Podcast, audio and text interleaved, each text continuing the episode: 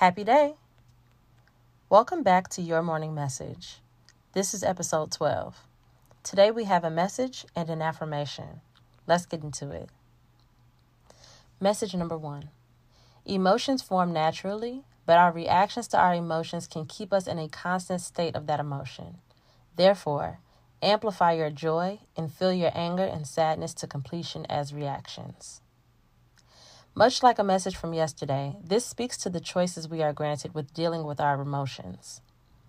One of which being to really take the time to feel what we are feeling as we allow the feeling to pass all the way through.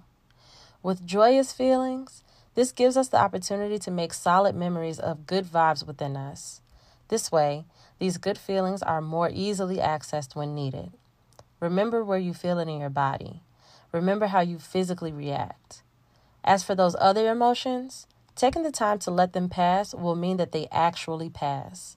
You process and don't hold the emotion in your body to come up unannounced at a later time. Message number two the affirmation.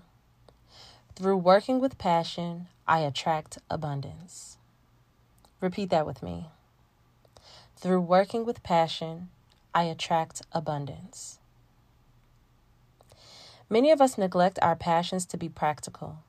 We believe that we cannot have both, cannot be stable in a real way while enjoying what we do. Release that.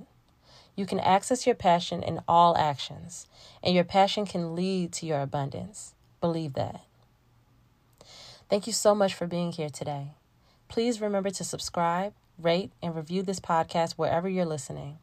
I can be followed on Twitter at Bree underscore stories and on Instagram at Bree.stories.